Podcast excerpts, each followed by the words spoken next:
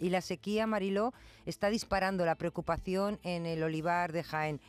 Eh, no llueve y, esto qué ocasiona, pues bueno, pues que parte de la producción de la aceituna ya se haya perdido.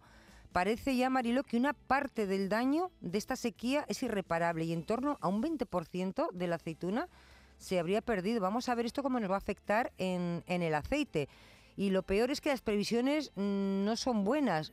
Parece ser que no va a llover en los próximos 15 días y con este escenario lo que inquieta a los agricultores es que si continúa sin llover en las próximas semanas, esto, el 20% irreparable del que hablábamos, de ese daño, podría aumentar hasta un 40%.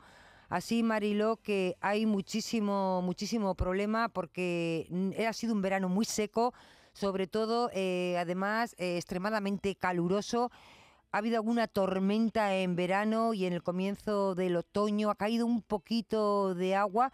Los pantanos, Mariló, de la provincia están al 23% de su capacidad, cuatro puntos menos que hace un año. Y si nos vamos dos años atrás, pues siete puntos menos. Así que nos preguntamos, ¿está el campo al límite? Pues esa es la pregunta que queremos hacerle a Javier Benavente, grupo, eh, pertenece al grupo de Geología y Geofísica Litoral y Marina de la Universidad de Cádiz. Profesor Benavente, bienvenido al programa. ¿Qué tal? Profesor, hola, bienvenido. Bueno, pues parece que no podemos ofrecer esa conexión de momento. Hemos hablado que la sequía dispara la preocupación en el olivar, que no llueve y que ello ha ocasionado que parte de la producción de la aceituna se haya perdido. Y nos hacíamos una pregunta. ¿Está el campo al límite. Esta es una realidad que, como decía Estivaliz, inquieta sobremanera a los agricultores eh, de la provincia. desde Coac en Jaén, Marilo, Bien. Se, están muy preocupados y están además dando ya desde hace tiempo la voz de alarma. Coac está muy preocupado con este, con este asunto porque ¿qué pasa si no hay aceitunas, si se, se, estropean ese 20, ese 40%? Las previsiones son de que Mm, no llueven al menos 15 días, por lo que lo lógico es que em, bueno, pues la Junta de Andalucía actualice el aforo, ¿no? que lo lleve a unas cifras que se correspondan eh, a todo esto. ¿no? Está con nosotros Juan Luis Ávila, secretario general de COAC en Jaén y responsable del olivar en Andalucía. Juan Luis, bienvenido. Hola, ¿qué tal? Buenas tardes. Bueno, ¿está el campo al límite?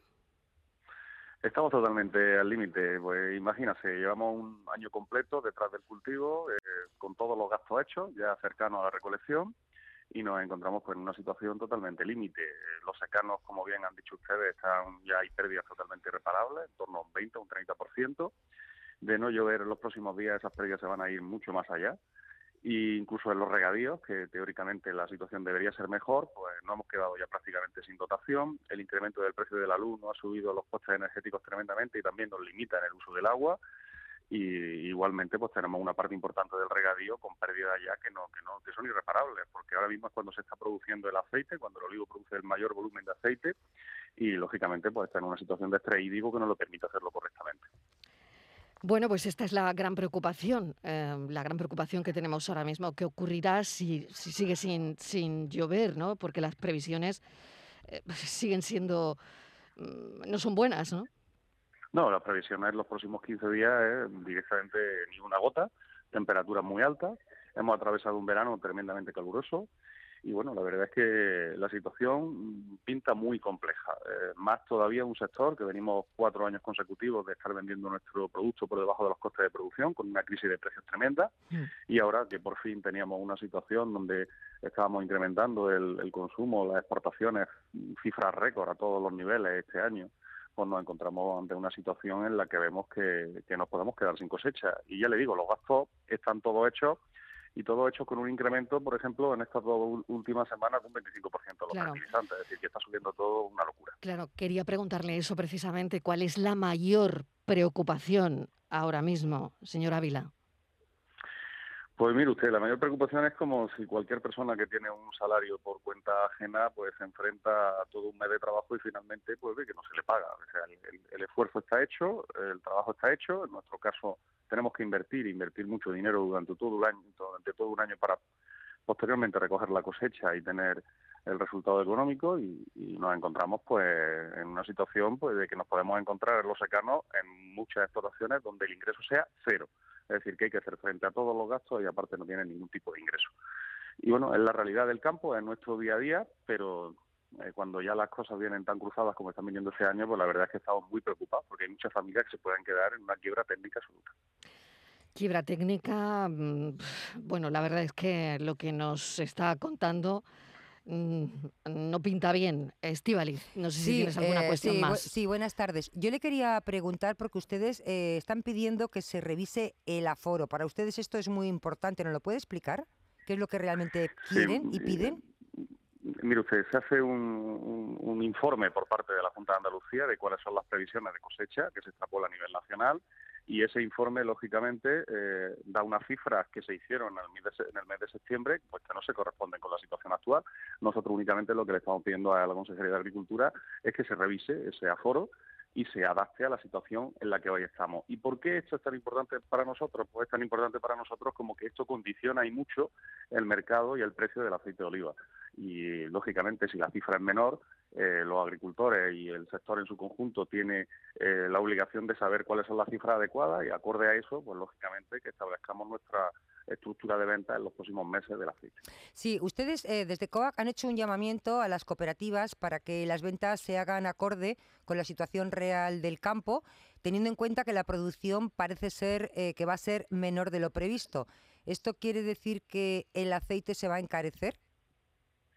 A ver, nosotros lo que le estamos diciendo a las cooperativas es que hay que no dejarse llevar por las estrategias permanentes que tenemos por parte de envasadores y distribución de forzar los precios a la baja en el sector del aceite de oliva. Eh, en una familia eh, el consumo per cápita está en 40-50 litros al año. El que el aceite esté 60 céntimos o 50 céntimos arriba o abajo no supone en la cesta de la compra a nivel anual absolutamente nada y lo que no puede ser es que estemos mal vendiendo nuestro producto cuando mm, tenemos un escenario en el que el producto puede eh, verse muy comprometido y, que tengamos muchos problemas para enfrentarnos a la próxima campaña de abastecer correctamente todos los mercados. Entonces, lo que estamos simplemente diciendo que nos informemos y que hagamos las cosas con formación, no dejándonos llevar por mensajes que en muchas ocasiones son interesados y que siempre conducen a lo mismo, a que el que menos hace la cadena se lleve mucho dinero cuando los que estamos trabajando todo el año eh, no cubramos ni los costes de producción. Sí, una cosita más, si me permites, Marilo, sí, eh, le quería preguntar, señor Ávila, ¿hay zonas ya que no son recuperables, que ya se dan por perdidas? Sí, hay zonas, todo lo que, no solamente en la provincia de Jaén, sino en toda Andalucía, todos los secanos de tierras más fuertes, estamos hablando de tierra muy arcillosa, que retienen el agua, pero que luego cuando falta el agua el olivo sufre mucho eh, esa situación de estrés hídrico, ahí hay una parte que ya directamente la aceituna eh, primero se arruga, luego se pone negra y automáticamente se cae al suelo y, desaparece, porque es que al final quedas absolutamente en nada. Y ese es el 20% que decimos que a fecha de hoy en los secanos es totalmente irrecuperable. Le agradecemos enormemente que nos haya atendido, le deseamos mucha suerte es la situación. Nos ha pintado un panorama difícil, eh, nada sencillo.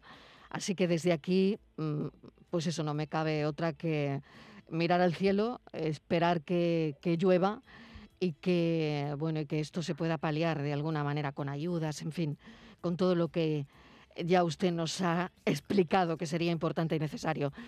Señor Juan Luis Ávila, gracias. Muchas gracias a ustedes. Seguiremos adelante. A ver si tenemos suerte y pronto se pone a llover.